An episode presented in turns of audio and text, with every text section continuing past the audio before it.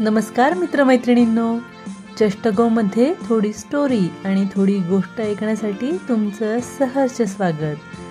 आणि आमच्या या आधीच्या गोष्टी ऐकल्याबद्दल आणि त्या सर्व तुमच्या इतर मित्रमैत्रिणींपर्यंत पोहोचवल्याबद्दल तुमचे मनपूर्वक आभार. गेल्या वेळेची गोष्ट ऐकताना तुम्ही खूपच धमाल केली आहे हे ऐकून आम्हालाही खूप आनंद झाला बरं का? आणि तुम्ही गोष्ट ऐकत असताना वेगवेगळ्या प्रकारची रंगपंचमी अनुभवली त्याची चित्र आम्हाला पाठवली. त्यामुळे तर आम्हीही रंगून गेलो. चला आता आजही अशीच एक मजेदार ॲक्टिव्हिटी आपल्याला करायची आहे गोष्ट ऐकत असताना. त्यासाठी तुम्हाला वही पेन्सिल किंवा पेन घेऊन बसावं लागणार आहे. चला या बरं घेऊन सगळं पटकन. आलात का? मस्त आरामात बसा आता. आजची गोष्ट तुम्हाला नेहमीसारखीच लक्षपूर्वक ऐकायची आहे. गेल्या वेळी गोष्टीत आलेल्या विविध रंगांची नावं ऐकून तुम्ही ती रंगवली होती. आज तुम्हाला गोष्ट ऐकत असताना विविध आकारांची नावं ऐकू येणार आहेत.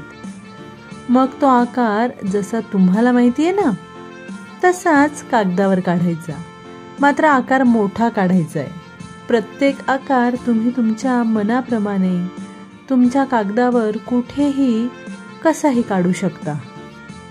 आणि हो शेवटी सगळे आकार नागमोडी उभ्या तिरप्या आडव्या रेघांनी एकमेकांना जोडून टाका.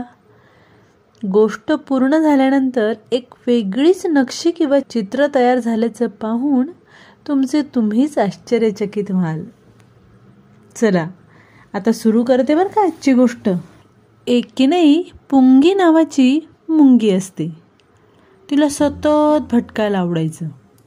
तिचे आई बाबा आजी आजोबा ताई दादा मित्रमैत्रिणी नेहमीच एका सरळ रेषेत त्यांना मिळालेलं काम करत असायचे.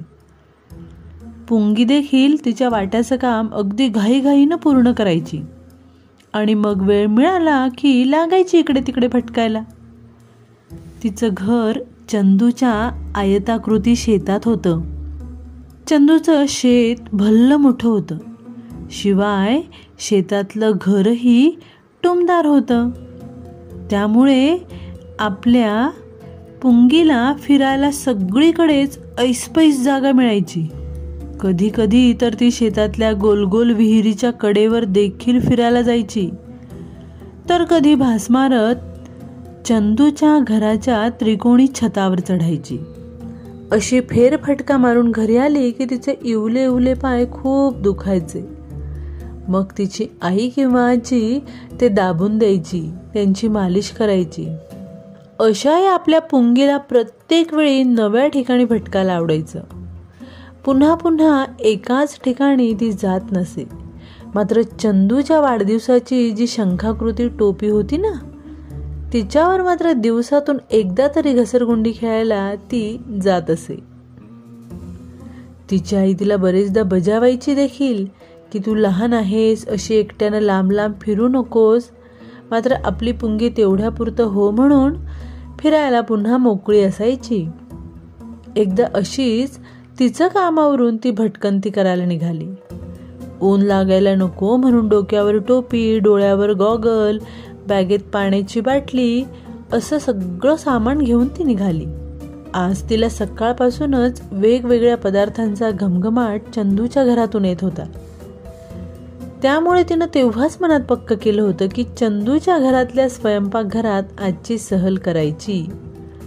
पुंगीनं हळूहळू घरात आणि तिथूनच थेट स्वयंपाकघरात प्रवेश केला. खूप थकल्यामुळे तिनं तिच्या अंडाकृती बाटलीतलं पाणी प्यायलं. घरात टोपी आणि गॉगलची आवश्यकता नसल्यानं तेही व्यवस्थित बॅगेत ठेवलं. तिथल्या बायकांच्या बोलण्यावरून घरात कुणाचं तरी लग्न असल्यानं वेगवेगळ्या पदार्थांची रेलचेल तिथे आहे हे तिला समजलं.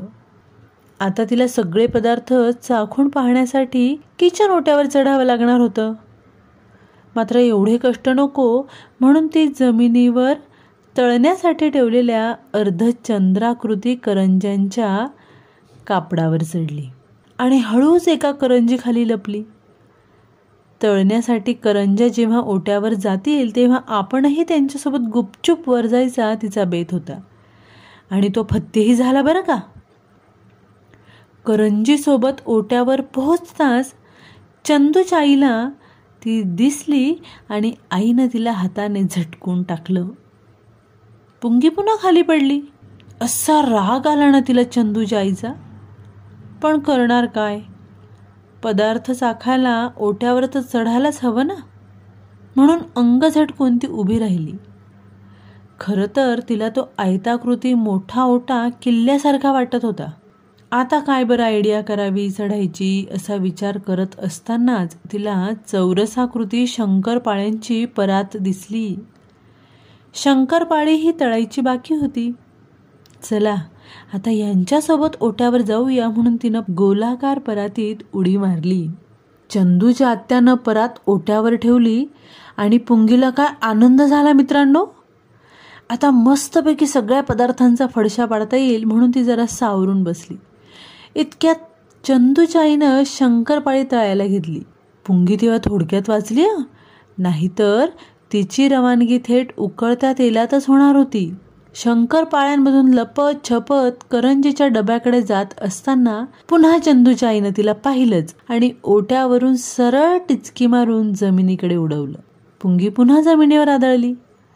खरं तर तिला आता चांगलंच लागलं होतं. मात्र बाजूलाच ठेवलेल्या लाडवांचा त्रिकोणी डोंगर तिला दिसला आणि तिच्या तोंडाला पाणी सुटलं. ओट्यावर चढून पदार्थ खाता आले नाही म्हणून काय झालं? हे लाडू तर नक्कीच चाकता येतील. म्हणून ती हळूहळू तिकडे सरकू लागली. मात्र मध्येच दंडगोल आकाराचे पाय असलेली आत्या होती. त्या पायांमधून वाट काढून ती कशी बशी डब्यापर्यंत पोहोचली आणि लाडू चाखणार इतक्यात चंदूचाईनं ते लाडू मोठ्या चौकोनी डब्यात भरायला सुरुवात केली. पुंगीला आता मात्र चंदूचाईचा फार म्हणजे फार राग आला. एकतर कितीतरी वेळापासून अनेक कसरती करूनही तिला तिथल्या एकाही पदार्थाचा आस्वाद घेता आला नव्हता. आणि आता तर ती जाम थकली होती. शिवाय तिला भूकही लागली होती. गोल गरगरीत चकल्या कडबोळी चिवडा उघडाच होता. मात्र तिला ते नको होतं. आता तिला घरी जावं लागणार होतं. जाण्यापूर्वी चंदूच्या आईला कडकडून चावायचं तिनं ठरवलं आणि तसं करणार इतक्यात तिला डब्यात भरताना सांडलेला लाडूचा तुकडा दिसला. आणि ती आनंदाने नाचू लागली. तिनं पोटभर लाडू खाल्ला पाणी प्यायलं आणि गाणं म्हणत म्हणत तिच्या घरी निघाली. काय मुलांनो कशी वाटली पुंगीची स्वयंपाकघरातली सहल? आणि हो गोष्ट ऐकत असताना जी आकारांची नावं तुम्ही ऐकलीत त्यापासून छान छान नक्षी तयार झाली ना? पुन्हा एकदा गोष्ट ऐकून तुम्ही रांगोळीने सुद्धा छान छान नक्षी काढू शकाल बरं का? मग नक्की प्रयत्न करून बघा. आणि काढलेली नक्षी तिचा फोटो नक्की आम्हाला पाठवा. Stories by Jyoti at Gmail dot com या मेल आय डीवर किंवा शहात्तर दोनशे सहा अठ्ठावीस पाचशे अडुसष्ट या व्हॉट्सॲप नंबरवर. तुमच्या प्रतिक्रियांचीही आम्ही वाट पाहत आहोत. पुन्हा लवकरच भेटूया. चष्टगोमध्ये थोडी स्टोरी आणि थोडी गोष्ट ऐकायला. तोपर्यंत बाय बाय टाटा!